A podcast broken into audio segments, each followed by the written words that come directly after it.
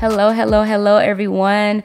Thank you so much for joining me on another episode of Down the Pipeline with Danny Do It All, where Rhema flows in and revelation flows out. Just like it says in Romans 10 17. Now, faith comes by hearing, and hearing by the word of God. Hearing by the word of God. I am your host, Danielle. I am first and foremost okay? A believer in Christ, gifted with the word of wisdom, and lover of teaching, consulting, guiding, and training believers in all things faith, fitness, finance, and more. All right. God has sent me on assignment with this podcast to give you a word from Him, to teach it and talk it through, and prayerfully give you something to take back to God in prayer and add fuel to the fire of the Holy Ghost that is already burning within you. Okay. I'm just here to spray a little gasoline on that thing, fan it a little bit, add a little kindling to it, you know, just just that's what I'm here for. And I am happy to do it, right? I'm so so so happy to do it. So I'm just gonna jump right on in. Uh, let's get into days into today's episode. So a while ago, while I was coming out of sleep, I do remember this. I wasn't deep in sleep. I was kind of like coming out of it, about to wake up for the day, and God said to me, "Impossible ditches." I'm to say that again impossible ditches. so I was like, first of all, I'm half asleep. Okay.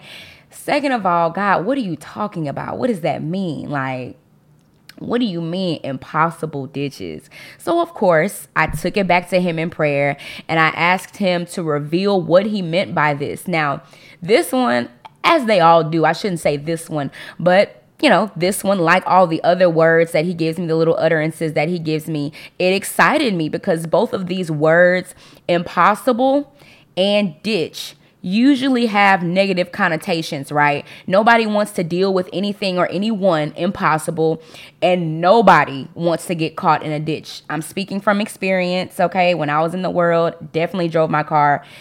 You know what? Never mind. Um, so anyway, both of those words usually have negative connotations. Now, I'm not saying, let me just throw this out here.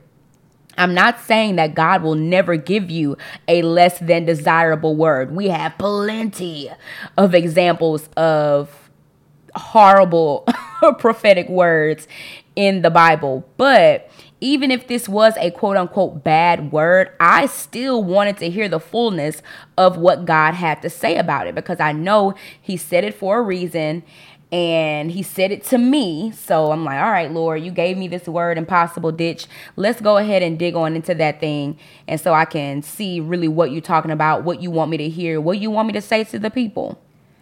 The first thing I do when God gives me a phrase like this, open the pipeline or final sale or impossible ditch i type it straight into google you know it's nothing it's nothing super theological it's nothing you know i go to google google is a tool google is my friend Google is something that God has put here for us to use. So, baby, you better believe that I'm going to use it.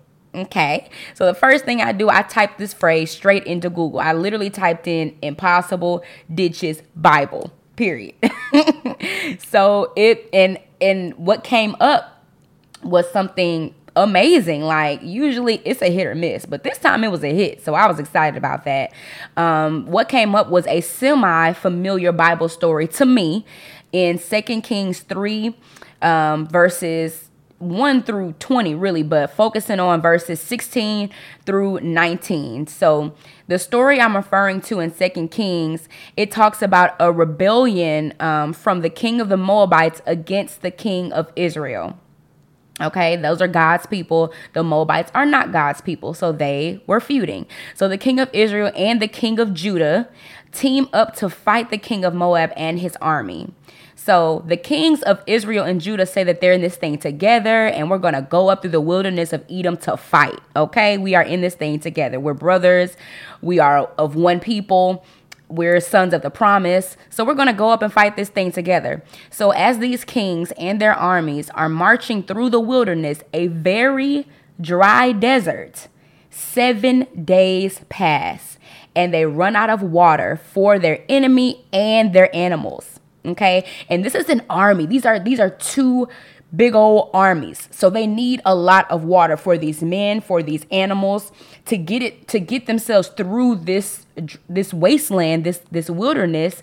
Not only get them get to get them through the wilderness, but to get them strengthened for this battle that they're about to go in, right? So they don't have any water. So now the kings are like, wow, wow, great. God called us here. So we've been driven and so we'd be driven into the hands of the Moabites because we've been, it, it, this is his judgment on us. This is his punishment on us. So he drove us to the wilderness to die. Great. So God didn't say that though. Like, that was the guilty conscience, but that's a different story for another day. That was their guilty conscience talking. So one of the kings sends for a prophet of the Lord so this was how people in those days got before Jesus got there. The, the prophets were how people got the word of the Lord. Um, this is how people heard from God. And when you're with your army in a wilderness, baby, you need you need supernatural help. So um, the prophet of God, Elisha, was sent for, and um, to come and give give a word of the Lord. So basically they said we don't know what to do except die at this point. So I'm going to need a word from God and I'm going to need that thing stat, okay? All right, so boom. Elisha agrees to speak with them, and I find what he does next so amazing. Now, before he can get the word of the Lord, he asks for a musician. I thought that was strange. Like, now I would have been thinking, okay, Elisha, baby, we asked for a word from God about this horrible situation we're in, not a bop. I don't need music right now. I need water. But Psalm 22 and 3 says that God inhabits. That means he dwells in, he comes to see about, he visits, he sits in, he's enthroned on the praises of Israel or the praises of his people, his chosen people, aka us. So with that knowledge, it made sense to worship and offer up a song of praise before receiving a word for their situation, before seeking the wisdom of God. And we see that after the musician came up and started playing, the hand of the Lord came upon Elisha, or he inhabited the praises of his people. So he was right there with them in that wilderness because they offered up a song of praise, which is beautiful. So let's pause right there and say that when you want to invoke the presence of God, if you're having trouble getting there, try turning on some gospel slash praise slash worship music, even an instrumental. Um, open up your mouth and sing unto the Lord. You don't have to sing if you don't want to sing, but I mean, if you by yourself, go ahead and let it let it rip. but you just go ahead and open up your mouth and just start speaking well of your God. Thank you, God, for waking me up this morning. Thank you, God, for doing something for me that I could never do for myself. Thank you for your grace. Thank you for your mercy. Thank you for your love, God, that covers a multitude of sins. Just start praising Him. And I promise you, you're going to open up vials of revelation. You're going to get wisdom. You're going to get strength. You're going to get everything you need because God is going to have inhabit that praise. There is great spiritual power in music, and it's really, really helpful to edify yourself by singing. So stir yourself up in worship and watch God show up. Okay, so I just kind of wanted to throw that in there. Um, take a take a page out of this out of Elisha's book. Send for the music first. Send for the musician first. Amen. All right, so now here we come to the impossible ditch in the story. So after praising God and the, the hand of the Lord came upon Elijah, God told the people through Elisha to dig ditches. To dig ditches. And not to just dig ditches, but to make the valley that they were in full of ditches. I mean, not like one or two ditches, not, you know, let's do a little, you know, all right, five or six. That's all we got the strength for. No, he said fill the valley with ditches. Now, Lord, how are we supposed to do that when we've been marching for days with no water?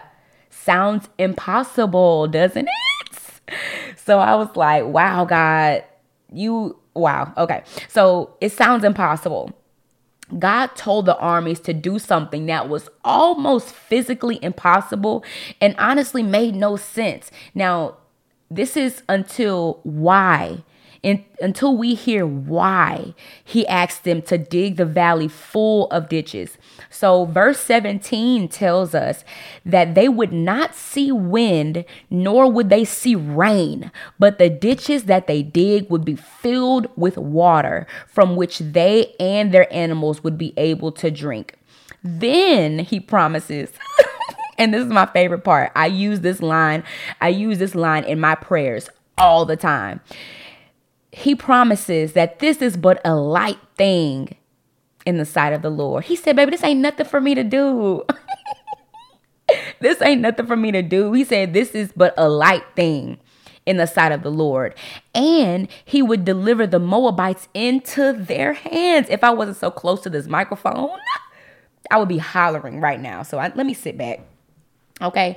So God tells them to do something that seems impossible so that he can do something that's really impossible. You know, it was hard, right? It was hard work to dig the ditches. But it would have been even harder for these armies to create water for themselves, right? That's truly impossible. Has God ever told you to do something really hard something that seemed impossible to do in your own strength? If so, it's because he wants you to come to the end of yourself so that he can show himself strong on your behalf. If he hasn't asked you the, to do the impossible yet, it's coming. okay, it's coming. Go ahead and ask him for the strength now. Okay. God said that they wouldn't see wind, they wouldn't see rain, but the valley will be filled with water. I don't see anywhere in this scripture where the armies or the kings in charge or even the prophet asks God how this is going to happen.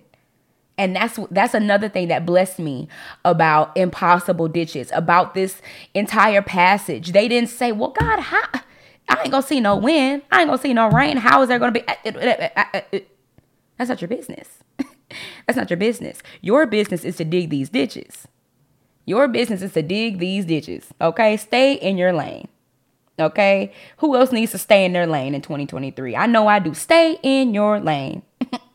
they took his word as truth and got to digging. Weakness, tiredness, um, is tiredness anyway, weakness, the fact that they were tired uh, didn't matter. God said to dig these ditches, so that's what I'm gonna do.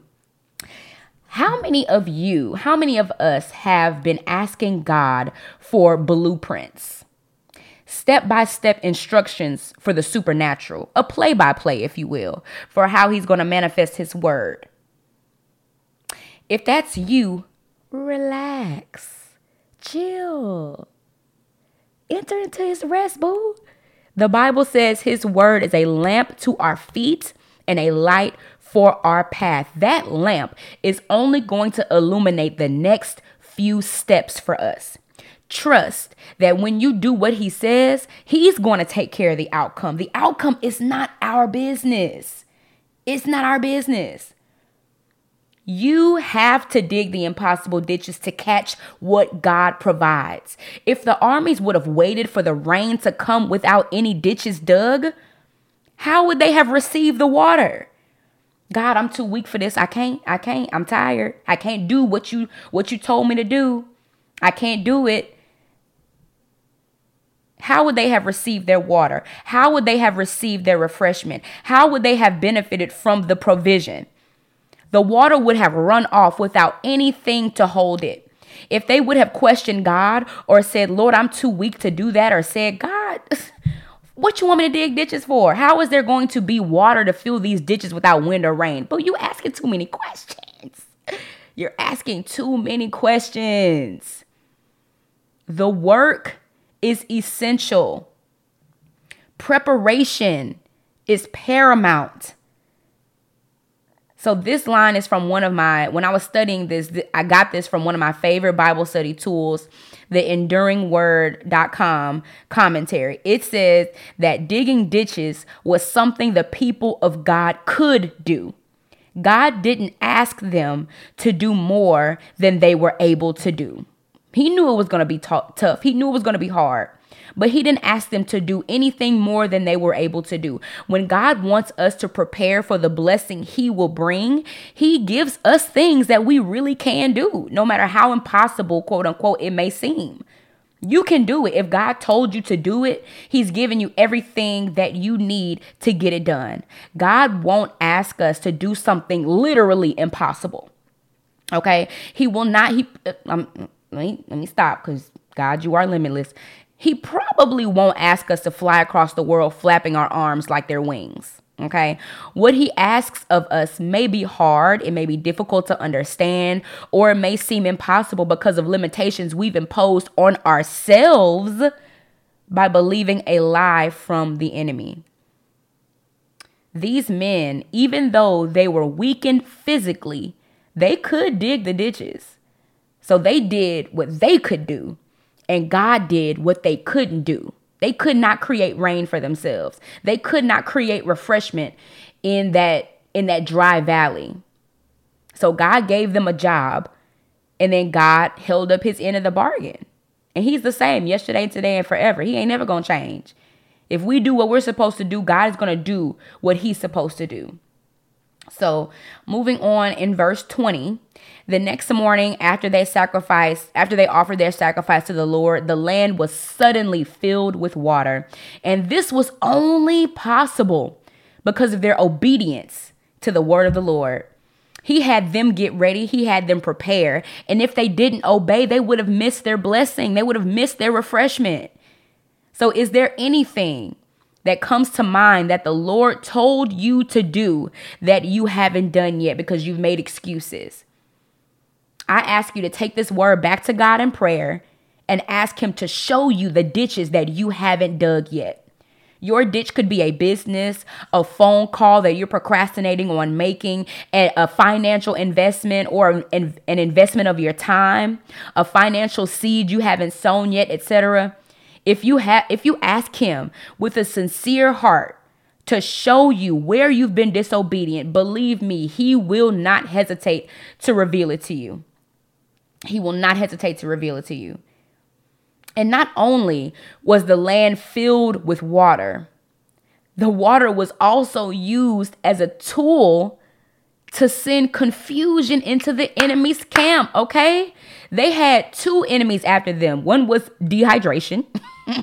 and another one was the Moabites. So the sun shined on, and you can read all this the sun shined on the water and made it look like blood to the Moabites.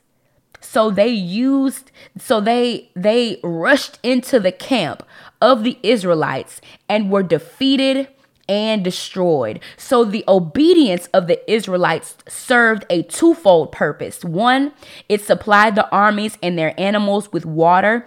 And two, it sent confusion to the enemy's camp, which sent them right into an attack. Amen. Oh my God, I love that. You see how, you see like the reward of obedience they just thought they were getting water to for their for their for the armies and for their animals.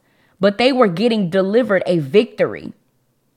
Like there are so many blessings and so much victory on the other side of obedience. We don't even realize it. We can so easily talk and think and assume ourselves out of becoming a living testimony to the miracles and the awesomeness of the one tr- and true living God. I know I have. I've probably reasoned myself out of so many blessings. Embarrassing. Okay? This is a year for radical obedience. This is a time to be established in your faith. And this is a time to give God all you got. Okay? Amen. So, look. All right. So, I got three things I want you to take back to God in prayer regarding your own personal impossible ditches.